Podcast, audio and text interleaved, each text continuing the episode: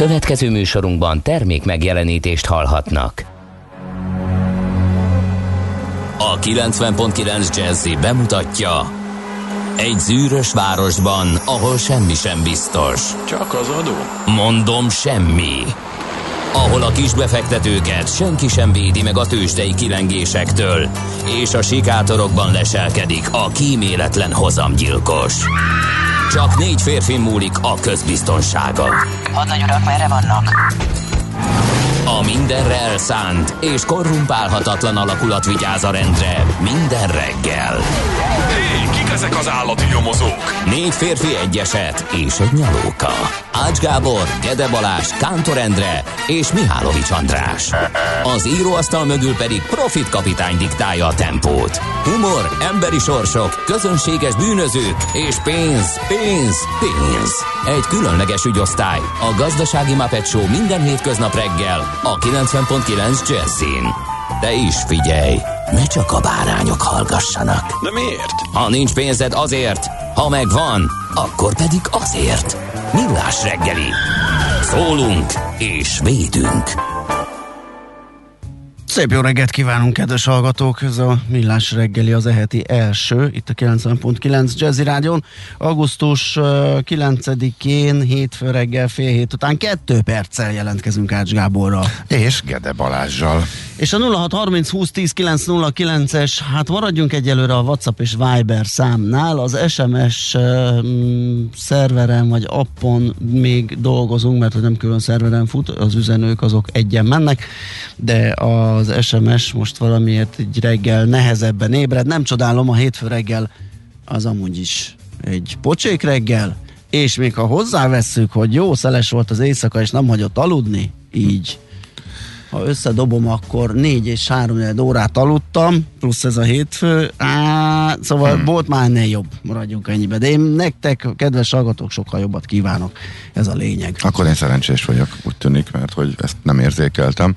Még egy, a esti zivatar után nem hűlt le a levegő, tehát olyan nagy szellőztetésre nem volt alkalmas, de úgy hajnalra egész tisztességes, hűvös kellett. tisztességes, mert be kellett búni a paplan alá. Igen? Igen, mm. én amikor felébredtem, akkor, akkor ez volt az első, hogy bizony hűvös van, és, és hát igen, ez az alvás, ez, ez nem úgy alakult, ahogy kellett volna. Viszont a mai nap jónak ígérkezik, már most fent van a nap, és süt szépen, úgyhogy a továbbiakban, ha minden igaz, az akkor egész hét kellemesnek tűnik. Kellemes tehát. lesz, igen, igen. Kis hidegfront, szerűség valamikor a hét közepén, de az sem hoz komolyabb lehűlést és csapadékot, hőség sincsen, tehát ha hinni lehet az előrejelzéseknek, akkor ez az én személyes kedvencem, ez a 30 körül 30 alatt, nem nagy hőség, de azért az igazi Igen. nyári idő, úgy is, hogy légkondi nélküli lakásokban sem elviselhetetlen, hanem tényleg ki lehet szellőztetni jól éjszaka. Fú, hát akkor ezt, ha valóban ilyen lesz, akkor ezt elbírnám viselni még úgy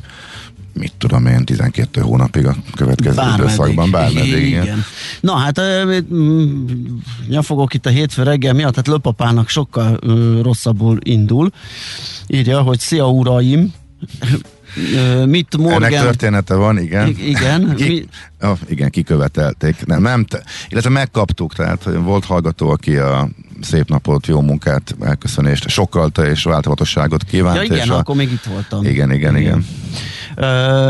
Mit Morgan Freeman kartársak kicsit lassan egy defektel fűszerezve, de így leveszem uh. jobban, milyen helyes is a Blaha Rákóczi corner. Ja, nem helyes. A többi viszont még nem rossz, bla bla bla. Ülői körút baros, löpapa. Ezt kaptuk tőle. Köszi uh-huh. szépen. Igen, 5 óra 54-kor mm, bici uh, kereket szerelni defekt miatt az nem vidám. Szeretnénk gratulálni Magyar Olimpiai küldöttségnek, mindenkinek, aki elérte a, a céljait. Nekem igazából tudod, mi így a legemlékevetesebb? Ezek ilyen apróságok csak, hogy milyen sok sikeres sportolónál visszaköszönt már akár az első nyilatkozatokban az, hogy ez uh, Lőrinc Tamásnál volt a leg látványosabb, hogy köszönöm, hogy kibírtátok, hogy sose voltam otthon, hogy éjjel-nappal készültem, uh-huh. hogy minden szabadidőmet az edzőteremben töltöttem. Annyira szépen kiderültek azok a fantasztikus energiák, amelyeket belefektettek ezek a sportolók abba, Igen. hogy ők ott legyenek. És e, tényleg annyira rossz lett volna, már csak emiatt is, hogyha megint elmaradt volna. És persze születtek, volt akinek jól jött, ez az egyéves halasztás volt, akinek nem. És hát nagyon-nagyon békanyálon csúszott az egész, hogy meg lehetett rendezni itt a járvány miatt és uh, vehetünk egy nagy levegőt, hogy megvolt, és sikeres volt magyar szemszögből. A vízilabdásoknak természetesen hát abszolút. külön nagy köszönet és kalapemelés, egészen elképesztő, szenzációs teljesítmény nyújtottak, de hát mindenkinek. Én azt gondolom, az, igen, az a, az a, bár ezt már elmondták előttem, nem én fogom ezt az újdonságként itt eh, elmondani, de számomra az a, az a legklasszabb az egészből, hogy sokkal több sportágban hoztunk Mhm. eredményt, mint eddig. Ugye mindig voltak a sikersportágaink, a vizesek, a kardozók, ők már szinte el is vártuk, hogy szinte a darabokat nézegettük, Igen. csak nem az, hogy lesz-e érem, hanem hogy, hogy, hogy ö, mennyi. És most viszont nagyon sok sportág teljesített jól, úgyhogy ez, ez klassz.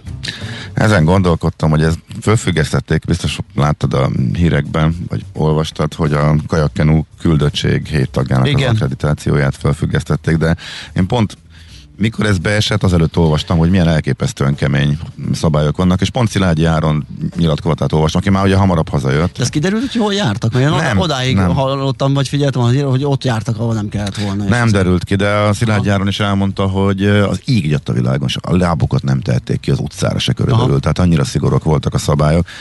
Szóval én meg ezzel elolvastam, és így elképzeltem, hogy hát volt egy fogadás a nagykövetség, utolsó nap volt, vége volt az olimpiának, elvesztik az akkreditációt, és akkor mi van? Igen. De most őszintén, ott vannak egy csodálatos városban, beoltva, védetten, jönnek haza, Ah, igen. Ugye, lehet, Jó, a társadalmi figyelj, ellenállás elég nagy Persze, Tokióban, persze. Igen, és az értem. oltottság ugye azért a hordozást az nem, tudjuk, hogy hol van, nem tudjuk, hogy hova mentek meg. Találkoztak-e valakivel, Igen, igen, de igen. hogyha nem, csak körül, én is kiszoktam volna őszintén szólva a városba, akár csak egy kicsit körülnézni. Hogyha csak ez történt, nem tudom pontosan mi történt, Eh, de hát az is nagy publicitást kapott azok az újságíróknak az esete, aki odaért, elkezdett dolgozni, majd értesítették, hogy akkor te most 14 napig nem mozdulsz ki a szállodai szobádból, mert hogy a repülőn tőled x sorra Ja. ja. találtak egy fertőzöttet. Nagyon-nagyon-nagyon szigorúak voltak ezek szabályok. Egyébként érthető módon inkább ezzel az volt a probléma, hogy utána rájuk se néztek. Karantén, és úgy kellett küzdeniük, és vért izzadtak, hogy ne halljanak éhent, hogy legalább kaját vigyenek föl nekik. Tehát ilyen szinten ment a szállodai eh, karantén is. Eh, és persze, tehát tökre érthető, csak ma a kivitelezés azért lehetett volna emberibb, tehát igazából ezzel csak ennyi a e, probléma. Na, hát akkor ennyit az olimpiáról. Nagy élmény volt ismét, és az is meg különösen, hogy ennyire jól szerepeltek a magyar versenyzők. Igen, annak ellenére, hogy én zömében a híreket néztem csak, mert uh, szinte semmit nem láttam. Élőben, egyenesben az utolsó napi uh, uh, brazil-amerikai női röplabdát láttam. Az ez honnan jött? Hát, ó, ó, Az ment a tévében. Vas, az ment a Ja. tévében, és vasárnap reggel nem kellett ide jönnöm, ugye volt egy ilyen kisebb maratoni ö, vállalásom itt az elmúlt időszakban. Ö, meg egy, meg egy szuperkönyv, vagy pehely-súlyú női boxot néztem utána, úgyhogy Én igazi mazohista, én a maratont próbáltam megnézni, de hát csak az ele, elejét bírtam. Tehát ez Madrid idő szerint kezdődött eh, 11-kor, de utána meg azért kelni kellett a pólósok miatt, úgyhogy valahogy nem sikerült, tehát az, azért sok le, nem, nem lehetett összehozni az időeltolódással, úgyhogy Na, ö, szerintem akkor egy gyors ö, Köszöntés, Egy nem? gyors köszöntés, igen, hát azért a névnaposainkat nehogy már ö, ne köszöntsük. Azt mondja, hogy ö, mm, mindjárt mondom, Emőd névnap van ma, főleg, de Hágárok, Jánosok, Orlandok, Rolandok, Románok is ünnepelnek, köszöntjük őket nagy szeretettel. Egy-két esemény gyorsan 1849-ben tábornok csapatai vereséget szenvednek Ajnaútól a Temesvári csatában, ez nyilván hosszabb lenne, hogyha Mihálovics Maci lenne itt. Mi ezt csak így Na, de hogy elcseréltétek a mai napot, úgyhogy most talán nem, csúszunk el azonnal a műsor elején. Igen. 1866-ban Budapesten megnyílik a fővárosi állat és növénykert, és akkor ebből az apropóból rögtön egy ö, eseményt is, vagy, vagy nemzeti emléknapot is ide ö, citálnék, az állatkertek napja a mai, az ugyani, uh-huh. ö, ugyanis, úgyhogy ö, ők is ünnepelhetnek. Aztán Richard Nixon, amerikai elnök lemond a Watergate botrányban való érintettsége miatt. Ez 1974-ben történt ezen a napon, a hivatalát Gerald Ford a elnök veszi át. Úgyhogy ezeket az eseményeket említhetjük. A születésnaposaink között köszöntjük Delhuza John-t, magyar zenészt, Lár András, szintén magyar zenész, és még humorista is, Melanie Griffiths ö, is ma ünnepel, és hát ma ünnepelne Whitney Houston, hogyha még velünk lenne. 2012-ben sajnos eléggé tragikus és rumlis körülmények között hagyott itt minket. Hát körülbelül ekkora a mi kis listánk ma, úgyhogy szerintem zenélhetünk is. Esetleg valamelyik születésnaposunk? Uh, nem. De John? Nem. Igen, ne dadog. Nem rá gondoltam, de, de ezúttal, ezúttal nem lesz. Nem lesz ilyen. Lár András munkásságából sem kiemelve semmilyen dal, hanem, hanem, hanem, hanem nézem, hogy hát Temesi Berci oh. következik helyette. Ez a millás reggeli továbbra is megnézzük, hogy mit írnak a lapok, és a, a portfolio.hu mindenféle áremelős, drágulós, inflációs anyagokkal jött ma reggel. Az egyik az a várakozás, hogy esetleg júliusban 5% alá mérséklődhetett az infláció Magyarországon, de ez nem azt jelenti, hogy vége a durva áremelkedések időszakának. Több szakember is úgy gondolja, hogy nem az 5,3%-os havi drágulás volt a, a csúcs, illetve az nem havi, hanem év per év, de na igen, szóval nem a június havi 5,3%-os drágulás volt a csúcs, hanem vannak olyanok is, akik azt mondják, hogy 2022 végén is a jegybanki cél felett lehet a, a, a ráta, ez pedig elég komoly fejfájást fog okozni a monetáris tanácsnak. Egy másik anyagokban pedig a dráguló repcélről írnak. Az azért baj, hogy mert rettenetesen nőtt a, az étolajára, meg a margarinféléknek az ára, és a repce olaj is részben alapanyaga ezeknek, úgyhogy úgyhogy ott sem lesz megáll, pedig a, talán az egyik legdurvábban emelkedő termékkörről beszélünk, úgyhogy ez is alátámasztja azt, ami az előző cikkükben van az inflációról, hogy ott még egyelőre nincs megállja. Annak ellenére, hogy a július talán 5% alatti értéket mutat majd. A shop mánia az a tetőfokra hág. elemezgette. Tényleg? A g7.hu mármint egy üzleti szempontból is. Amikor, tehát, hogy miért tört be ennyire hirtelen. Két évtesben rovatban is egymás követően beszélgettünk Igen. erről, e, különböző szakértők, illetve akik benne vannak, illetve a budapesti versenyről. Hát az egyik oka, azt szerintem már kiderült abból is, amikor megkérdeztük, hogy e, ez a budapesti és ott sem volt egyértelmű, hogy száp vagy sup, de ők maguk is poénból, mint kiderült, suppovnak is, de persze azért a szápozása e, hivatalos, hogy Budapesten városnézésképpen egy deszkára, evez le a Dunán, és hogy életemben nem csináltam, oda mehetek és indulhatok? Persze, pár perc oktatás után már mehetsz is. Az egyik tizok éppen ez, tehát a cikkből is ez derül ki, hogy nagyon-nagyon könnyen megtanulható. Volt egy technológiai e, fejlődés, e, most ezt nem tudom pontosan, technológia le van írva értelemszerűen a e, cikkben, e, könnyebb lett, és nagyon-nagyon könnyű beleszeretni egész egyszerűen. E, és ha elég a haveri körben egy-két ilyen, láttad, hogy csinálják, Hát nem mondom, hogy jó pofán néz ki, hogy ott állnak az emberek egy deszkán és állva eveznek rajta, de Állítólag, Én nekem a könnyű szerelem se jött nagyon. Én kipróbáltam, még az elég hosszú ideig, és elég gyorsan belejöttem, tehát nem is voltam túl béna. Ezt is írják, hogy nagyon gyorsan bele lehet jönni, igen. De a végén úgy éreztem, hogy leszakad a derekam. Jó, nyilván ezt egyébként beszéltük szakival. Hát te bármit is, csinálsz, leszakad a derekam. Fel is hoz, egyébként ez így van sajnos. De sajnos, igen. Meg kiugrik a csípőm, és pocsékat érnem, meg fáj a vállam. De, és más problémád És már, igen. Amúgy jó vagyok, köszi.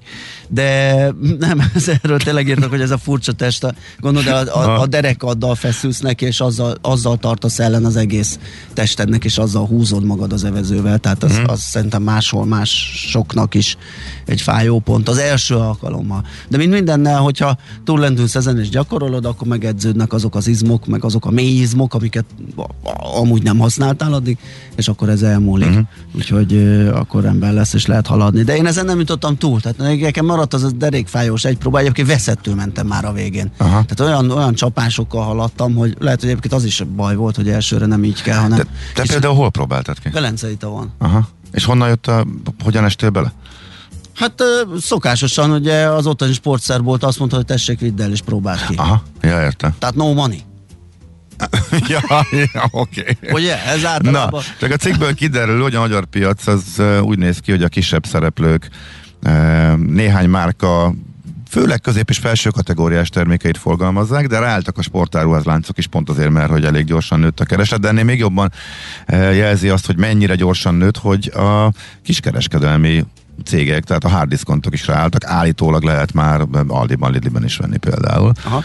Ez egyébként egy nagyon kis De ők az alsó kategória. Meg saját márkás is van már. Aha, hm? tök jól össze van csomagolva, mert korábban én ezt mindig felfújva is egybe láttam, de ez leereszte, össze lehet batyúzni egy kis táskába, belefér a jó kis pumpa, ami uh-huh. nagyokat fúj, érdemes ugye, ugye a sajátot szerezni, és tényleg pillanatok alatt összerakható, tehát ilyen szempontból, tehát egy olyan vízi, igen, valószínűleg ez az egyik varázsa, hogy egy olyan könnyű, könnyen megtanulható, és egy olyan vízi eszközöd van, amit nem a tetőcsomagtartón, meg a nem tudom én hol szállítasz, hanem egész egyszerűen bevágsz a csomagtartóba, és majd összerakod ott, ahol mhm. megérkeztél.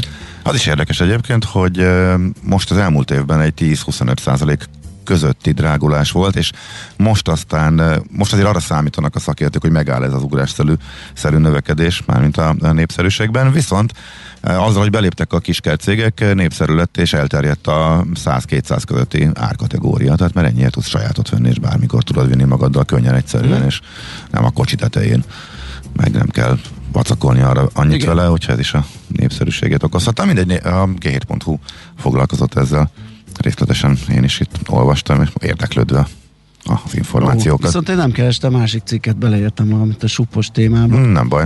Van, van egyébünk egyébként? Vagy... Nekem is csak ez volt. Hát csak ez volt. Hát Illetve hát, meg... a hátkor politikán egyből átugrottam természetesen. Hát az igen, az, az, mi azzal nem foglalkozunk. Jó, hát akkor a G7.hu-n akkor sub téma, portfólión infláció, egyelőre ezt tudjuk kínálni, a többi érdekességnek a felderítését pedig a kedves hallgatókra bízunk. Hol zárt? Hol nyit? Mi a sztori? Mit mutat a csárt? Piacok, árfolyamok, forgalom a világ vezető parketjein és Budapesten. Tősdei helyzetkép következik.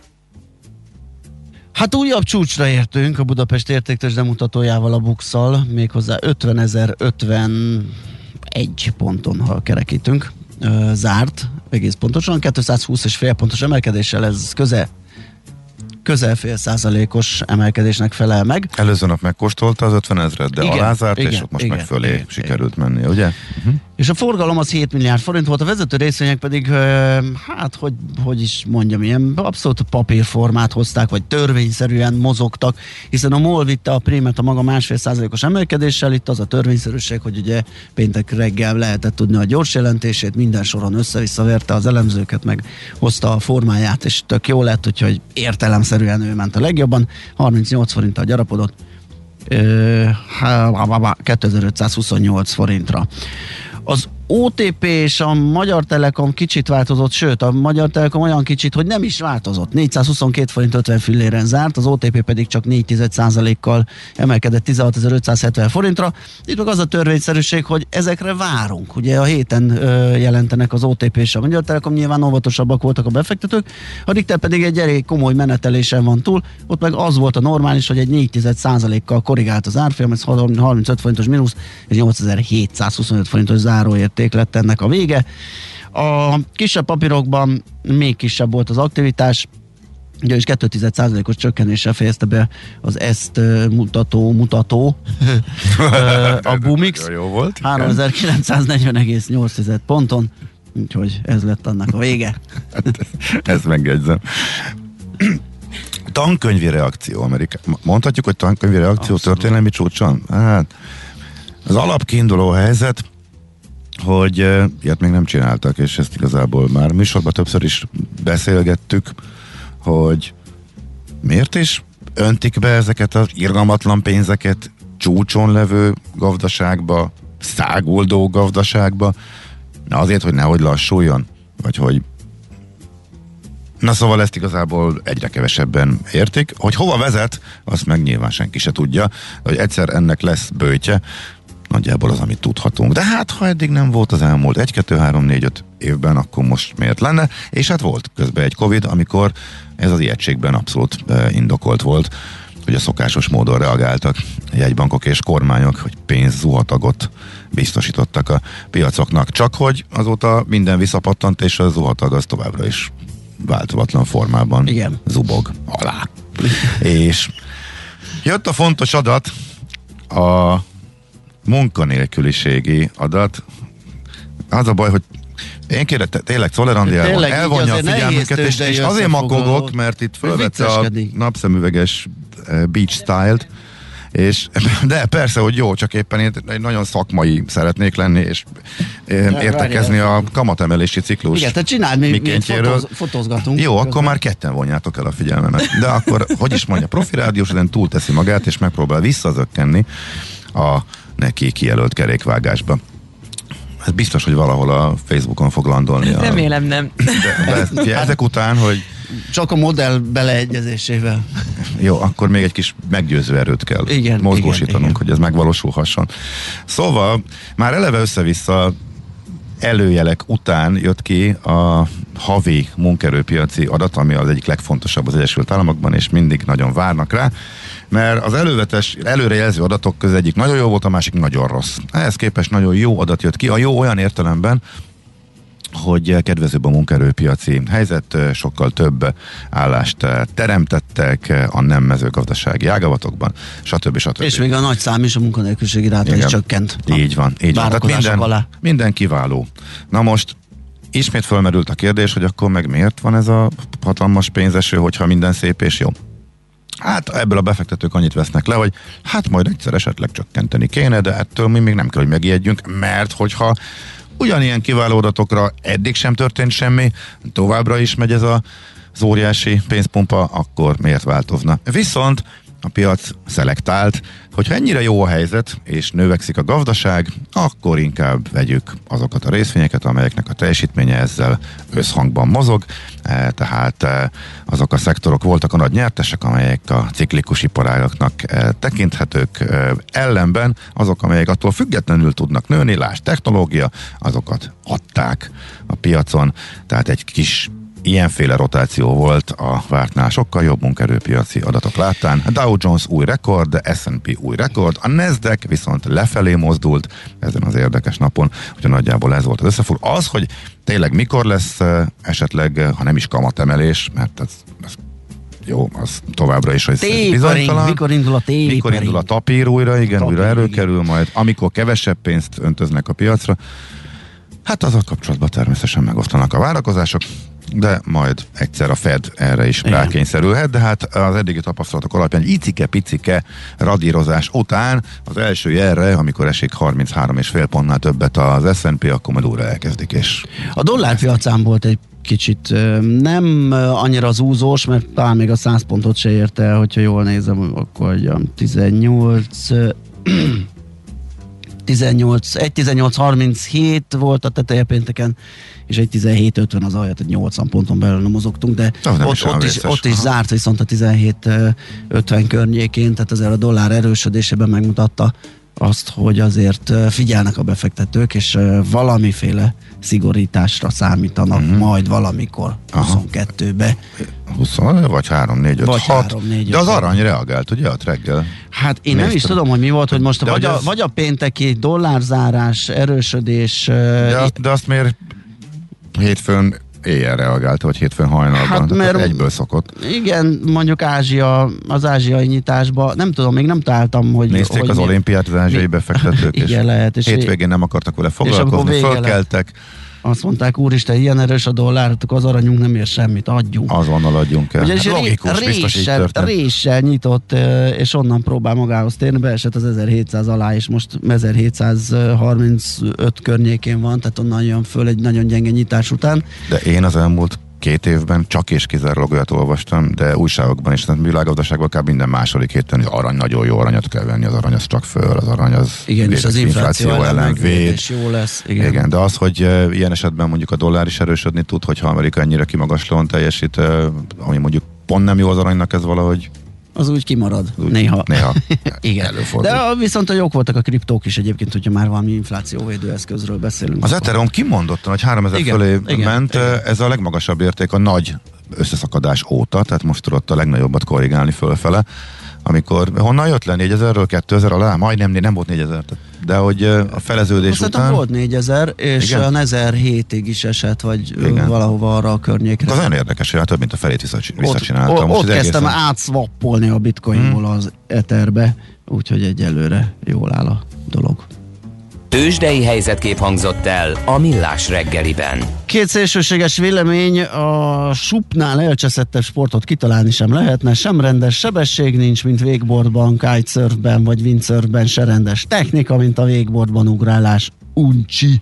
Uh-huh. Mhm. Igen, akinek van összehasonlási alapja, szerintem őnek teljesen más a véleménye, mint aki ezzel kezd esetleg, és úgy tetszik. Igen. Nem? Ugyanakkor egy másik kedves hallgatónk írt, sőt küldött képeket, nagyon vidám képeket egy csapatról, akik uh, itt a sziget közben evezgetnek, kutya a suppon, meg uh, megállnak. Ezt írja pontosan, hogy ez egy nagyon könnyen mozgatható eszköz, egyedül is, autó nélkül is, plusz az Egyesületünk szuper helyekre, mesés tájakra szervez utakat, útközben megállunk, szalonnát sütni, sokszor sátorozunk, de egy pár hete például egy Dunai nyíltvízi ús, úszóversenyre hívtak minket az úszópályáját biztosítani, úgyhogy sokféle felhasználási módja. tök jó.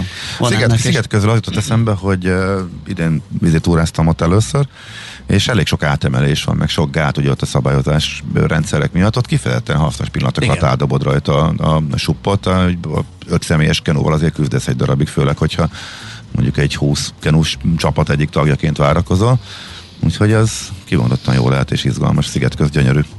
Na, hát kérem szépen, ö, szegény Czoller Andi ül ebbe a hegesztő szemüvegbe, ami- az én napszemüvegem. Szia, jó reggelt! Jó reggelt. Mi újság? Azon gondolkoztam, hogy milyen grafikon jellemezni az én ma reggelemet. Fú, egy ilyen nagyon Szerintem lapos. föl- La, Fölfelé- ne, nem, nehéz kezdés, tart. gyors visszaesés. Igen, nem? szerintem ilyen semmi. Döglött kukac csárt. Abszolút, ami, amiben van néha egy-egy ilyen kis pík, de mm, utána Egy nagyon a- rövidke a felvillanás, igen, Igen, én is így érzem. Ö, és majd most fog ilyen, ilyen hiperbolikusan... Szerintem az elindult. Ugye? Ez elindult? Szigorúan monoton növekvőt látom. Szigorúan monoton növekvő, így is van, és hát ez természetesen majd itt a hírek alatt fog kiteljesedni, és ott, ott jön majd ez a hiperbolikus mozgás és begyorsulás, úgyhogy ezt meghallgatjuk. Czoller Andi jön a hírekkel. Műsorunkban termék megjelenítést hallhattak. A reggeli rohanásban könnyű szemtől szembe kerülni egy túl szépnek tűnő ajánlattal. Az eredmény krétával körberajzolt tetemes összeg. A tethelyen a gazdasági helyszínelők, a ravasz, az agy és két füles csésze és fejvállalakzat. A lehetetlen küldetés megfejteni a Fibonacci kódot. A jutalom egy bögre rossz kávé és egy olyan hozamgörbe, amilyet még Alonso Mosley sem látott. Millás reggeli, a 90.9 Jazzy Rádió gazdasági mapetsója. Vigyázat! Van rá engedélyünk! Jó reggelt kívánunk, kedves hallgatók! Ez a Millás reggeli itt a 90.9 Jazzin. Augusztus 9-e hétfő reggel van, 4.8 múlt 2 perccel Ács Gáborral vagyunk itt. És Gede Balázsjal. És a 0 30 20 10 909 es WhatsApp és Viber számunkkal, uh, ahova érkezett útinformáció is. Budapest legfrissebb közlekedési hírei, itt a 90.9 Jazzin. Azt írja a kedves hallgató, hogy jó reggelt Szentendrén a rendőrség előtt mérik a Leányfalu felé haladókat, továbbá Szentendre és Budakalász között 11-esen kaszálnak, oké, de ilyenkor.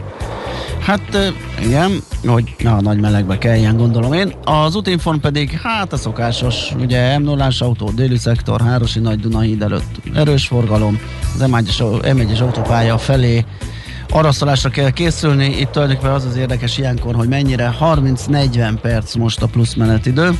Az ellenkező oldalon az M5-ös autópálya felé nagy tétény térségében torpan meg a kocsisor. Az M3-as autópályán a főváros irányába kerekharaszt térségében a 49-es kilométernél baleset történt. Sávzárásra és torlódásra kell készülni. Saraksárén befele is a közvágóhíd előtte látok egy balesetet, ott egy kicsit lassabb a haladás a szokásosnál, tehát a belváros irányába. Budapest, Budapest, te csodás! Hírek, információk, érdekességek, események Budapestről és környékéről. És maradunk a közlekedési vonalon, két fontos változás is van a közlekedésben. A mai naptól indul a Blaha felújítás második üteme, erről már beszéltünk, de újabb és újabb közleményekkel bombáz minket a BKK. Az előzőhöz képest, amiről már múltkor beszéltünk, most csak ismételni akartuk, mert mától lép életbe. De egyetlen fontos újdonság legalábbis, amit nem tűnt föl, vagy, vagy nem volt benne az előzőben, hogy a körútról e, az oktogon irányából érkezve már lesz egy második sáv, és újra lehet jobbra fordulni a Rákóczi útra, tehát ez egy pozitív változás, e, viszont a déli utcák ott a Korvin melletti utcák azok zsákutcává válnak, tehát a hmm, hú, milyen tér van ott kicsit beljebb. Hát nem jut eszembe. Na mindegy, szóval nem lehet a Korvin előtt uh, kijönni és balra fordulni a Rákóczi útra. Tehát ott a Bródi Sándor utca Szentkirályi eh, utca, Stáli utca környékéről egészen más útvonal, útvonalakat kell választani, hogyha valaki ki akar keveredni eh, onnan. Úgyhogy az egyéb, van még egy csomó apró változás, a gyalogosok ezeken a részeken is átmehetnek, tehát ez csak az autóforgalomra vonatkozik, tehát a Lahárnál érdemes rákeresni, hogyha valaki kénytelen arra menni, hát aki meg nem kénytelen, akkor az meg a legegyszerűbb, hogyha a nagy évvel elkerüli.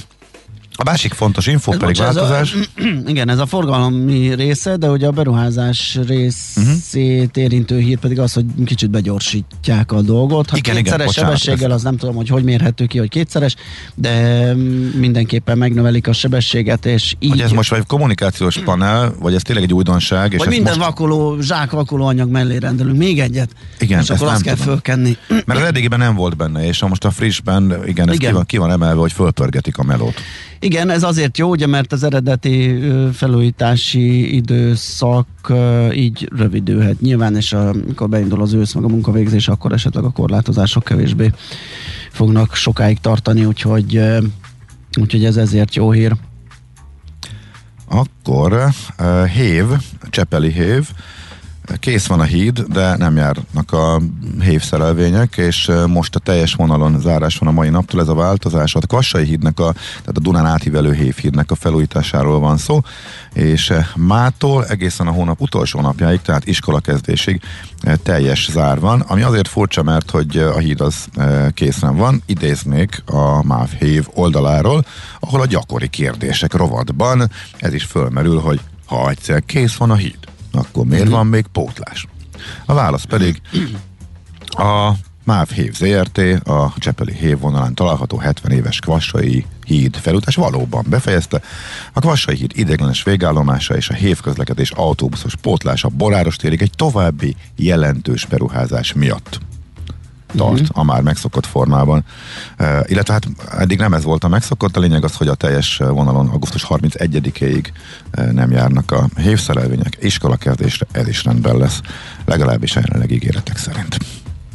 És újabb, most nem is tudom, Szinte minden héten érkezik újabb bejelentés arról, hogy az első ajtózást kiterjeszték. Úgy tűnik, hogy a terv az az, ezt kicsit érintettük, hogy lényegében a villamosokat leszámítva a buszoknak a nagy részére eh, bevezessék az első ajtós eh, felszállást. Eh, most a jóval kisebb, a Covid utáni forgalmi zuhanást kihasználva ez látszik egyértelmű iránynak.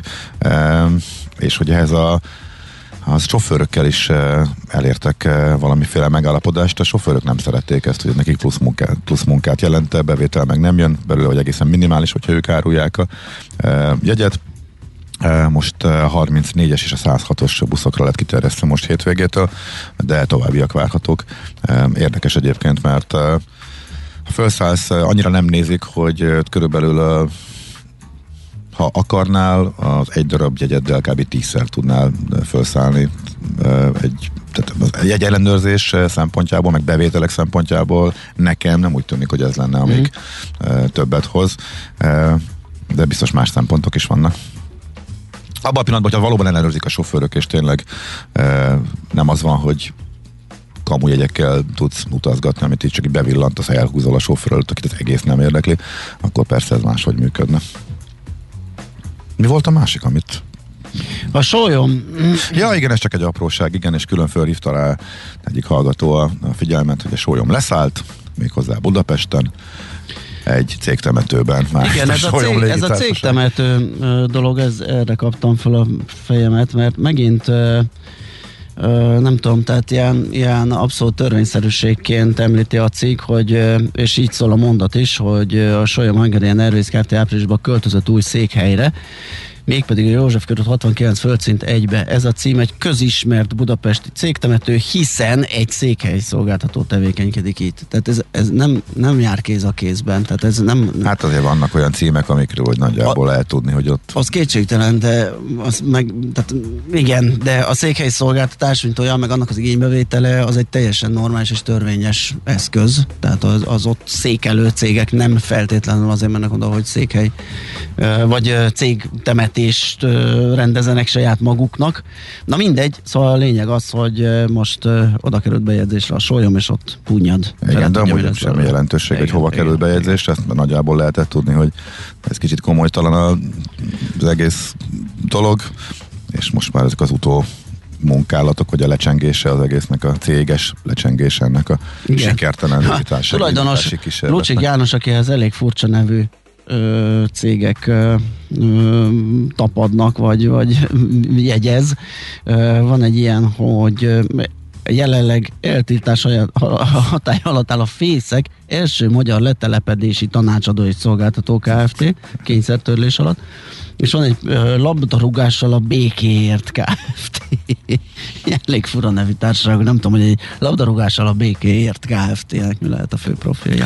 De azért a cikk emléke, m van egyébként a részletes cikk erről, emlékeztet. Én már elfelejtettem volna, hogy amikor egyszer szerváltak egy lepukkat kölcsöngépet, és már sólyom színekre pingálták, és azt elhozták Budapestre bemutatni, nagy csinadattal keretében, akkor azt hogy hívták? Ámos vezér volt a neve a kis madárkának. Tényleg. Én már ezt elfelejtettem, Igen. de itt a cikk emlékeztet rá. Nekünk a Gellért hegy a Himalája. A Millás reggeli fővárossal és környékével foglalkozó robata hangzott el. És a vonalban itt van velünk Palkó István, a Portfolio.hu vezető elemzője. Jó reggel, szia! Jó reggelt, sziasztok, köszönöm Szia. a hallgatókat. Hát pénteken eh, röviden szemléztük a cikkedet a lakásfelújítási támogatásról, illetve az ahhoz kapcsolódó hitelről egészen konkrétan e, szóló e, cikkről, de most megcsörgettünk, mert elég érdekes e, dolgok vannak benne, és még plusz kérdéseink is e, adódtak. Szóval nem olyan népszerű, tehát most az, hogy e, a bankok kevesebbet folyosítanak, mint amit vártak ebből a hitelből. Ebből a is következik, hogy maga a lakásfelújítási támogatás iránt is e, kisebb az igény? Vagy azért az, az pörög rendesen arról, honnan lehet adatokat szerezni? Hogy áll ez most? Sehonnan nem lehet adatokat szerezni még évelején, illetve hát azóta is néhány alkalommal adott közé a kormány adatokat, de nincs is értelme ezeket elemezni egyelőre, hiszen az otthonfelújítási támogatás az egy utol, utófinanszírozási uh-huh. megoldás, ugye 2022 végéig szól jelen állás szerint, és aki maximalizálni szeretné az állami támogatást, az jó eséllyel későbbre halasztja magának a támogatásnak a, az igénylését, hiszen gyűjti a számlákat, és amikor eléri a 6 milliós határt, és még a 6 millió forinton belül is megfelelő arányban van az anyag és a munkadíjköltség, akkor uh, nyújtja be az igényét, tehát most még meglehetősen alacsony, valószínűleg pár ezer uh, darab uh, támogatásnál járunk, miközben a hiteleket azokat előre Előre adják, tehát, aha, igen. Hát igen, és még azzal is kalkulálni kell, hogy túl gyors felújítási munkák most talán nincsenek, hogy az építőipar leterheltsége miatt, tehát biztos, hogy ez időben későbbre fog esni, hogy megjelennek. Így van, Így van, ehhez képest viszont semmi sem eh, hátráltat minket a hitel felvételében. Korábban volt egy eh, olyan kitétel, hogy egy éven belül le kell zavarni a, Mhm. a felújításokat a hitel felvevők esetében. Ezt eltörölték egyébként áprilisban, úgyhogy most már eh, lehet menni a bankokhoz hitelt felvenni, úgy is, hogy akár 2022 végén fejezzük csak be a, a munkálatokat, vagy akkor nyújtjuk be a támogatás iránti igényünket. Ehhez képest ugye a bankok, ahogy korábban a felmérések mutatták 120, 100 és 200 milliárd forint közötti évi kihelyezésre számítottak ebből a kamattámogatott otthonfelújítási hitelből, ami ugye megelőlegezi az állami támogatást lényegében. Eh, Azonban az első fél év az a mi becsléseink szerint 30 milliárd forint körüli eh, kihelyezést hozott. Ez elég durva becslés egyébként, mert az MNB még nem tett közé számokat erről. Uh-huh. Oké, okay. Kanyarodjunk majd ide-vissza, meg az okokat eh, elemezgessük, de ha valaki esetleg nem ismerné, eh, kicsit a konstrukcióról csak eh, röviden, hogy miért is annyira, miért is lehet ez annyira népszerű. Igen, ugye január 1-én vezette be a kormány magát az otthonfelújítási támogatást, ami 3 millió forintig vehető igénybe a felújítás összegének a feléig. Ugyanakkor arról egy jó pár héten keresztül megfeledkeztek, hogy sokaknak előre nem fog rendelkezésre állni az az összeg, amit aztán utólag fognak kifizetni állami támogatás formában.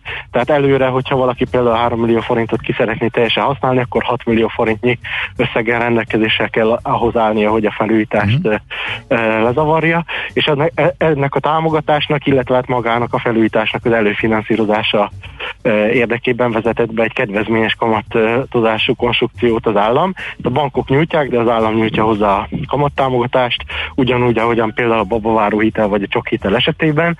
Ennek a maximális összege 6 millió forint, maximális futamideje 10 év, kamata pedig 3% a futamidő végéig, és ha megérkezik az állami támogatás, ugye utólag, a munkálatok után, akkor az automatikusan előtörleszti ezt a hitelt, tehát ha valaki például felveszi a maximális 6 millió forintot, és igénybe veszi a maximális 3 milliós támogatást hozzá, akkor 3 millió forintnál kisebb tartozása marad, hiszen időközben már a, a hiteltörlesztése is zajlik. Uh-huh. És ugye ez az egyetlen támogatási forma lényegében, amely nagyon széles körben, tehát eh, nem kell hozzá új gyerekeket vállalni, eh, hanem meglevő. Ha valakinek már van egy gyermeke, akkor már igénybe veheti, ugye? Hát ez nagyon... Igen, ez nagyon fontos, hogy akár, hogyha valaki egy 24 éves korú gyermekkel rendelkezik, aki már akár a munkaerőpiacon van, arra is igénybe lehet ezt venni. Az a lényeg, hogy a támogatás igénylésének időpontjában 25 év alatt legyen még az a, az a legalább egy gyermek. Uh-huh.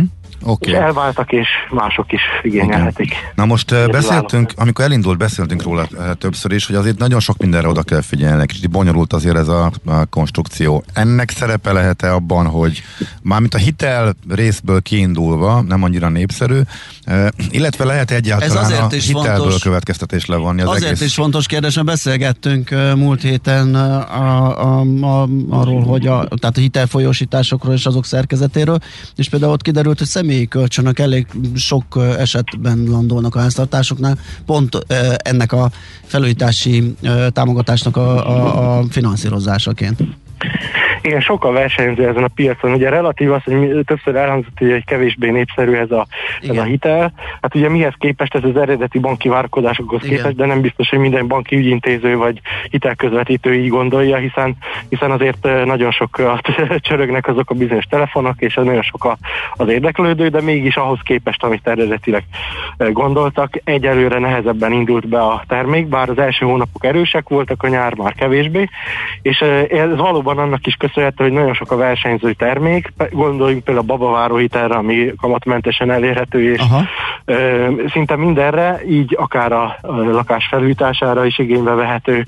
Ö, ott van a 3%-os csok hitel, ami ö, alapból egy lakás célú, lakásvásárlási és lakásépítési terméknek indult, ugyanakkor most már ö, igénybe vehető korszerűsítése, bővítése is azok számára, akik a falusi csokot választják, tehát kis településen ö, élnek. Akkor ott van a személyi kölcsön, amely, és ugye a Az aztán bárkinek rendelkezésre áll, ráadásul. Igen, személyi kölcsön az pedig bárkinek rendelkezésre áll.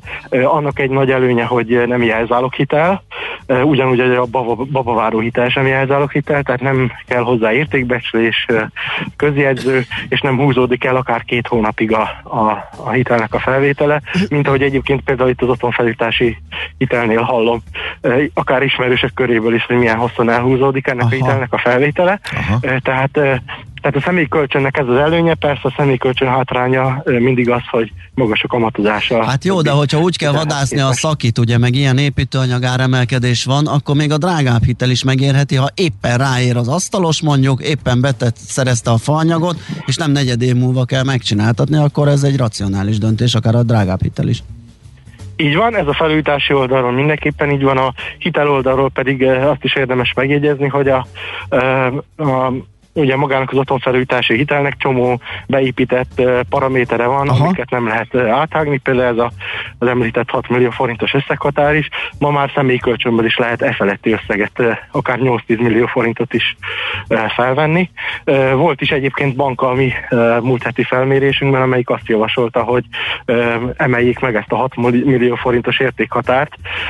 Hát el lehet képzelni, hogy néhány munkálattal nagyon gyorsan át lehet lépni ezt a 6 milliós összeget. Aha, tehát akkor simán elképzelhető, hogy alapvetően jó nagy pörgés van, és rengetegen kezdtek felújításba, és gyűjtögetik a számlákat. Az pedig egy, csak ugye ez még ebben, ennél, pont ennél a hitelnél, az ehhez kapcsolt lakásfelújítási hitelnél nem csapódik le, mert máshogyan finanszírozzák, és ez teljesen racionális döntés, főleg, hogyha mindenki, vagy ha tudják az emberek, hogy akkor a szaki hiány van, hogy mindenki próbál minél hamarabb lekötni embereket, és hamar elő kell keríteni a finanszírozást. Igen, egyrészt a hitel az alul teljesítőnek tűnik, eh, másrészt viszont eh, maga a felújítási kedv is, mint hogyha a kezdeti hatalmas boom lelkesedéshez képest alább hagyott volna. Vannak azért felmérések arról, hogy a magyar háztartások hány százaléka, vagy a gyermekesük hány százaléka tervez lakásfelújítást, tehát eh, ezek mindenféle adatot mutatnak, meg ellent is mondanak egymásnak, de azért úgy közösnek tűnik, hogy kicsit kisebb a, a felújítási kedv. Hát már csak azért is banktól is jelezték azt, hogy hogy valóban látják azt, hogy mennyire elhúzódnak a határidők, mennyire emelkednek az anyagköltségek, és mennyire anyaghiány is van bizonyos esetekben. A munkaerőhiányról nem is beszélve, tehát ezek így összességében csökkentik a magának a hitelnek a keresletét is. Uh-huh. És akkor mit javasolsz ebben a helyzetben, ha valaki eddig csak így gondolkodott rajta, továbbra is, hogy érdemes minél hamarabb, minél, mert a kapacitás sok szűke, akár a munkaerőpiac oldaláról, tehát a szakember eh, hiány, eh, akár mondjuk az alapanyag hiány, még most is érdemes gyorsan előre törni, vagy inkább kivárni? Hát ugye a kormány mindenféle eh, intézkedést vezetett be, amelyek nagy rész azért ősszel fog élesedni a, a, az anyagköltségeket illetően. Emiatt attól, attól is függ, ugye, hogy ki milyen típusú beruházást igyekszik megvalósítani. Eh, tehát olyat, aminek az anyagköltsége mostanában szállt el, de aztán a lecsengése várható, és egyéb. Tehát nehéz általános ötletet adni. Szerintem mindenképpen akkor érdemes a hitelt felvenni, amikor már megvan a, a konkrét terve a felújításnak, egy konkrét menetrendje, és úgy van a szerződés megkötve a vállalkozóval, hogy nehéz, nehéz kötbér és egyebek, hogy nehéz legyen átlépni a határidőket. Persze minden benne van a pakliban, még emellett is, de, de érdemes jó körülbástyázni szerződésekkel és egyebekkel azt, hogy a, a hitelnek a felvétele és annak a törlesztése az, az biztonságos legyen, és hát nem utolsó a számláknak a, a bemutatása, mert azért a, a végén ugyanúgy a számlákra szükség lesz, uh-huh. és azoknak megfelelő időpontban kell, hogy, hogy kiállítsák őket, stb. Igen, igen, igen. Nagyon-nagyon szóval, fontos, hogy mindenre szóval, odafigyeljünk. Szóval az, és... sem, az, sem, az sem feltétlenül jó, jó tanács, hogy, hogy siessünk a hitelfelvételre. tehát igen. tehát a, a felújítási realitásokhoz kell mindenképpen igazítani a hitelfelvételt. Igen, elég bonyolult egyenletezésre. Nagyon-nagyon fontos az adminisztrációnak, nagyon precíznek kell lenni, és odafigyelni mindenre, meg különben kínos következménye lehet, hogy esetleg nem kapjuk vissza, vagy csak jó nagy macera árán Igen, és azt támogatást. hallani, hogy maga az Mhm. állami támogatás az ö, néha nehezen érkezik meg. Tehát az a szabály, hogy ö, 60 napon belül el kell bírálniuk a kérelemtől számítva a támogatást, és aztán utána 30 nap van a ö, hiánypótlások benyújtására. Viszont, viszont sok esetben azt hallani, hogy belekötnek sok mindenbe, és, és hát ö, olyan esetekben sem érkezik meg a olyan esetekben sem érkezik meg a támogatás, amikor ez teljesen indokolható lenne. Úgyhogy, és ez még a, ugye a hiteltörlesztésben is egy érdekes kérdés, hogy később érkezik meg a előtörlesztése a hitelnek, mint ahogyan gondolnánk. Tehát a tervezésben még ezt a, ezt a bizonytalanságot is bele kell sajnos venni. Ö, igen. Világos. Uh-huh. Oké. Oké, okay, köszönjük. Nagyon szépen köszönjük, reméljük, hogy nagyon hasznos volt a hallgatók számára, és egy nagyon érdekes és tényleg nagyon odafigyelős rendszer, de ha valaki ügyesen csinálja, akkor azért komoly támogatásokhoz lehet jutni, és felújításokhoz, vagy felújítást lehet elvégezni ebben a rendszerben. Köszönjük még egyszer, szép napot, jó munkát! Szia, Én sok szervusz. sikert kívánok a hallgatóknak. Szia, szia. Igen, rájuk fér, igen. Palko Istvánnal a Portfolio.hu vezető elemzőjével beszélgettünk. Hát azzal tíz műsort meg lehet tölteni, mire kell Abszolút, odafigyelni. ez Ez nagyon-nagyon úristen, igen, bonyolult. igen. Na most, ha, ha ez elterjed és kiderül, és ebből rendszer lesz, hogy még utána megy a szőrözés a számlákkal, tehát ha mindent jól csináltál, még akkor is esetleg kivárás van, vagy, vagy, vagy csúszás van a legvégén Hát az, nagyon állam részéről, vagy lehet. nekiállnak még csicskáztatni El- a végén. Igen, Hát, eladósodsz, ugye megcsinálsz egy olyan beruházást, amit nem akartál, mert nem volt rá pénzed, annak reményében, hogy megtámogatják, Igen. eladósodsz, megcsinálod, és utána megy a És még nem jön vissza a pénz. kapod meg, nem Aha. jön vissza. Hát az, az okozhat bajt, igen. Hm, jó, erről még fogunk beszélni, meg hát nyilván követjük a fejleményeket. Most jönnek a rövid hírek. Műsorunkban termék megjelenítést hallhattak. Mi várható a héten? Milyen adatok, információk, döntések hathatnak a forint értékére, a tőzsdei hangulatra? Heti kitekintő. A millás reggeli szakértői előrejelzése a héten várható fontos eseményekről a piacok tükrében. Hát az egyik legfontosabb makroadat az, ami ö, érkezik a héten több helyről is, ö, jön a miénk, amit már részben említettünk a lapszemlében, hogy a várakozás az, hogy 5% alá eshet, de ettől még nem kell megnyugodni, mert lehet ez majd még rosszabb, meg majd lesz egy amerikai is. Úgyhogy részletesen a várakozásokról Várad Beát kérdezzük az OTP elemzési központ senior szakértőjét. Szia, jó reggelt! Jó reggelt kívánok! Csak azt nem mondtad, hogy mi az adat maga. Az, ja, tényleg? Az inflációt nem mondtam? Hát fontos adatokat. Meghagyd Beának, igen, Abszolút, igen. így is. Nem akartam elvenni a kenyeret. Köszönöm szépen. A, a KSH-tól holnap érkezik majd a, a júliusi inflációs adat. Itt a Bloomberg konszenzusa most 4,8%, míg a saját házi forecastunk ettől, ettől minimálisan alacsonyabb 4,7%-os gyorsulást vár éves bázison. Ugye itt, ahogy említetted, ez az adat most azért lesz különösen fontos, mert amennyiben a várakozásoknak megfelelően alakul, akkor hónapok óta ez lesz az első csökkenő inflációs adat. Az előző hónapban ugye 5-3 volt, és az azt megelőző két hónapban is már 5% feletti számokat láttunk. Ugyanakkor itt most fontos azt megjegyezni, hogy a csökkenésben, amit várunk, jelentős szerepe van a bázishatásnak, uh-huh. hiszen, tav- hiszen ugye tavaly a Covid első hullámát követő ö, újranyitás után éppen júliusban láthattunk egy széles körű átárazást, ami így most érdemben megemeli a bázist. Ö, Szerkezetét tekintve gyakorlatilag a- az előző hónapokhoz hasonlóan a, a volatilis tételek és a korábbi jövedéki adóemelések járulhattak hozzá leginkább a, a gyorsuláshoz. A maginflációba vagy adószűrt inflációba is várható ez a kis horpadás? Ö, igen, mi a saját várakozásunk az egy, egy na- nagyon pici esést ö, vetít előre, ugye 3-6-ról 3-4-re várjuk ezt az adatot, úgyhogy ö, de ahogy mondtad, ettől még, ettől még nem lehet megnyugodni.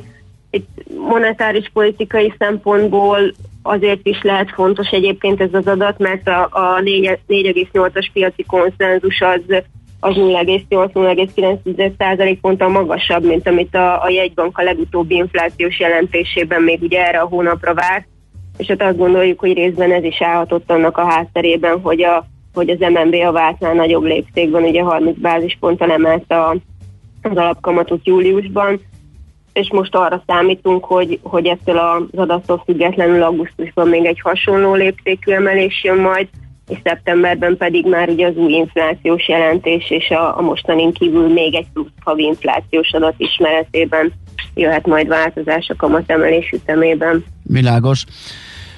Ez lesz holnap, tehát a milyen és erre rá következő napon pedig az amerikai inflációs adat érkezik. Itt mi a várakozás? Hát itt is ugye alapvetően várjuk a fordulatot. Itt ugye júniusban már az USA-ban is harmadik egyvást követő hónapja okozott felfelé meglepetést az adat ezt, a, ezt az emelkedést ugye alapjaiban három dolog fűti most. Egyrészt a Covid miatti korlátozók, korlátozások enyhítését követő újranyitással felpörgő kereslet, ugye még nálunk, másrészt ugye ott van az alacsony bázis, és harmadrészt, ahogyan arra már egyébként számítani lehetett, most már az ellátási láncok zavarai is hajtják ezt, a, ezt az emelkedést de azért összességében még mindig igaz az, hogy, hogy az olyan ágazatokból jön az emelkedés nagy része, amelyeket különösen rosszul érintettek, vagy teljesen ellehetetlenítettek a Covid korlátozások. Úgyhogy itt most a, az 5,4%-os előző havi adathoz képest 5,3%-os gyorsulást vetít előre a piaci konszenzus, és hát kérdés, hogy még most is onnan jön-e majd a, az áremelkedés nagy része, ami, amik korlátozásokkal sújtott szektorok voltak, vagy most már azt látjuk, hogy átterjed majd más szektorokra is, és hát természetesen, hogy tényleg jön a fordulat, és nem lesz megint felfelé meglepetés. Uh-huh. Hát mi kellene ahhoz, hogy mondjuk a Fed is reagáljon arra, hogyha hány, szóval hány felfele meglepetés kellene ahhoz, hogy mondjuk a Fed érdemben reagáljon vajon? Itt azért alapvetően ugye az volt a várakozás, hogy szeptemberben, jelen, még az év elején, hogy szeptemberben jelentik be azt, hogy januártól kezdődik a, az eszközvásárlási program szűkítése, és gyakorlatilag már ott vagyunk annál a szeptemberi ülésnél. Azelőtt még lesz egy nagyobb esemény, ugye a Jackson Hole-i Symposium uh-huh. augusztus végén, ahol Powell elnök beszélni fog, úgyhogy ha esetleg a mostani adat is egy, egy ilyen felfelé meglepetés lesz, és ezt összerakjuk azzal, hogy a múlt hét pénteken milyen erős munkaerőpiaci adatok érkeztek, akkor, akkor elképzelhető, hogy már augusztus végén jön majd egy bejelentés a monetáris politikai irányváltásról, de, de most már tényleg nagyon közel vagyunk ahhoz a szeptemberi üléshez. Oké, okay, hát izgalmas lesz akkor ez a hét is. Az infláció az igen fontos adat. Itt most több most meg különösen, kamat van, most különösen, igen. Így most a talán a legfontosabb. Igen, most abszolút. Körül forog, igen. várjuk az értékeket. Köszi szépen, hogy beszélgettünk erről. Köszönöm. Szép napot, szia! Nektek is, sziasztok! Váradi Beával, az OTP elemzési központ szenior szakértőjével beszélgettünk a várható legfontosabb adatokról a héten. Heti kitekintő rovatunk hangzott el. Mire érdemes odafigyelni a héten? Mi elmondjuk. Amikor reggel megnyílik előtted az iroda üvegajtaja, tisztaság, rend és mosolygós recepciósok fogadnak. Minden működik. Van kávé az automatában, szappan a mosdóban, nincsenek morzsák a széked alatt. A jó munkához megfelelő környezet kell. Tiszta iroda, rendes cég, ingatlan üzemeltetés, költségoptimalizálás. Megy, mint a karikacsapás. A millás reggeli létesítménymenedzsment rovata következik. Támogatónk a létesítményüzemeltetés szakértője a B plusz N referencia ZRT. B plusz N. Egy élhetőbb világért dolgozunk. Hát egy eh, plázákra specializálódott, eh, illetve bevásárlóközpontokra specializálódott új fodrászat láncról olvastunk, és kezdtünk el vitatkozni már Balázsal, hát igen. hogy mert ugye nagyjából újdonságként hozza a világgazdaság ezt a sztorit, de hát mindenkinek eszébe jut a minimum a bioher hálózat, eh, ami... ami 2010 óta van itt. Igen. Tehát igen. ez egy 11 éves sztori. Igen, igen. igen, és ez pedig egy újként, és hát egy, egy forradalmi, hogy hát ilyen két, csak ugye, két év. van. Ugye, ez a Salonskic nevű uh, hálózat, és én azt néztem, hogy ebbe tényleg azt tűnt újdonságnak a Bioher hez képest, hogy kimondottan bevásárlóközpontokban, illetve azokon belül is a hipermarketek üzletsorára specializálódva uh-huh. indult, és akkor egyből adja magát. A cikkben nyilván nem szerepel, de ez nem nyilván nem szerepel, de hogy itt van egy, egy tíz éves sikeres hálózat, ami szintén franchise-ban működik, tehát ugye a, a BioHair, és azon kívül olyan túl sok uh, különbséget nem láttunk, tehát igazából ezt teszi érdekes, hogy kimondottan a Tesco-kkal, Osanokkal és hasonlókkal szerződnek, hogy oda jár sok ember, és uh, akkor bevásárlás után gyorsan vágassák le a e, hajókat, miközben, hát ez Balást tól tudtam meg, hogy a Bioher is van bevásárlóközpontban, azért nagy részt én az utcán látom őket. Igen, a 11-ben, a 22-ben is van olyan bevásárlóközpont, ahol látok ilyet működni, úgyhogy abban nem látom az újdonságot, és nekem ugye a cikk címe is megütötte a, a fülemet, szememet, ez a 10.000 hajvágás havonta, mert hogy Ö, onnantól ö, mondhatni azt, vagy a fölött mondhatni azt, hogy az már jónak mondható. Tehát az sem a meggazdagodás gyors útja ezek szerint, amit ez sugal, hanem jónak mondható. Aha. Na most a tízezer vendégszám uh, elkezdett izgatni, és azt vettem alapul, hogy mondjuk, hogyha egy nap 12 órát nyitva, 8-szor este 8 Igen, általában így vannak nyitva. Uh, és minden nap tolja, tehát egy 30 napot veszünk alapul. Az... Aztán vasárnap talán nem szoktak. Ugye? De most ez tolja Igen. minden nap mondjuk. Az 360 óra nyitva tartás. Azt a 10.000-re leosztod, az uh, 28 férfiút kell levágni, tehát az azt jelenti, hogy óránként kettő, uh-huh. az, az hát elég soknak tűnik nekem. Óránként az 14 munkaállomás kéne ahhoz, hogy ez, ez működjön. Hú, és... ezt most már egy elvesztettem, de biztos, hogy stimmelnek a számok. Biztos, hogy... Te a, teljes hálózatra számoltad? Én, én az egy hónapra vetítve, ugye amit azt mondtunk, hogy 360 uh, óra, és a nyitvatartás és a tízezer vendégszámmal számoltam. Ja, és ez a teljes hálózatra vonatkozó vendégszám, úgyhogy akkor Igen, ez igen, igen, igen, igen. Tehát a 360 órát van nyitva, akkor óránként 28 uh, vendéget kell ellátni. Hogyha azt mondta, hogy fél óra egy férfi, akkor az 14 munkaállomáson üzemelve tudják abszolválni. Na most egy 14 munkaállomásos, 14 fodrászos üzletet még nem nagyon láttam, az egy hajgyár gyakorlatilag. Hát ezekben általában kettő-három megy egyszer. Igen, most nem, nem tudom, hogy jön ki a matek. Uh-huh. Megmondom őszintén, ez a tízezer vendéget, ezt hogy lehet ellátni? Uh-huh. Hogy ez így nagyjából jó legyen. Azt mondja a tulajdonos, hogy a gyors fodrászatok és a hagyományos szalonok közti átmenetre akart megoldást kínálni, és nyilván ebből gondolkodom, hogy a, a hagyományos szalont azt értjük, de például a biohair az az ugyanez, vagy az a gyorsfodrászatnak Szerintem minősül, az gyorsnak minősül. És ez meg már nem. Ugye az attól gyors a gyorsfodrász, hogy nincs bejelentés, oda esel ja, ahova izé beesem, izé csinálják. Csak várják. ugye vannak még a Biohernél is uh, olcsóbb és gyorsabb Amelyek láncok, meg már a... Ami kimondottan az olcsósággal. Az olcsóság meg a funkció leszűkítik, hogy csak vágószalon, vagy nem Igen, tudom, igen, ez a neve is egyiknek. Igen, igen, igen. igen. igen. Uh, és ott lehet még faragni az áron, aki még annyit se akar fizetni. De hogy, de hogy az miért működhet ez a modell, arra is választod a cikk, igen. mert hogy ebből kiderül, hogy azzal együtt is jól működő megterülési forma már, mint ez, az átmeneti, hogy nem csak a gyors pénzt kínáló 30 perces fél, férfi hajvágása kifizetődő, hanem belefér az is, hogyha egy nagy munka, például egy hajfestés, három órára leköti egy fodrász figyelmét. Tehát a legnagyobb pénz eh, a 30 perc, a fél órás férfi nyiszállásból Igen. van, mert azért most már el lehet kérni 3000 forintot, ezért tudnak meg, aki csak ezt csinálja, és olcsóban adja, akkor így tud Igen. kérni neki a matek kicsit jobban értjük itt a fodrászatoknak az üzleti abszolút, modelljeit abszolút. is. Az, hogy itt pontosan mi és a különbség. azt is érezhetjük, hogy 3000-ben van még puffer, úgyhogy érdemes keresgélni, hogy még kisebb számlával. Annyira tudtam, hogy az egyéni pénzügyi hát, tanulság és leszűrésre hát, kerül ennek a hát azért vagyunk, üzleti blokknak. Azért a... vagyunk, ugye, hogy szolgáltassunk, tippeket adjuk.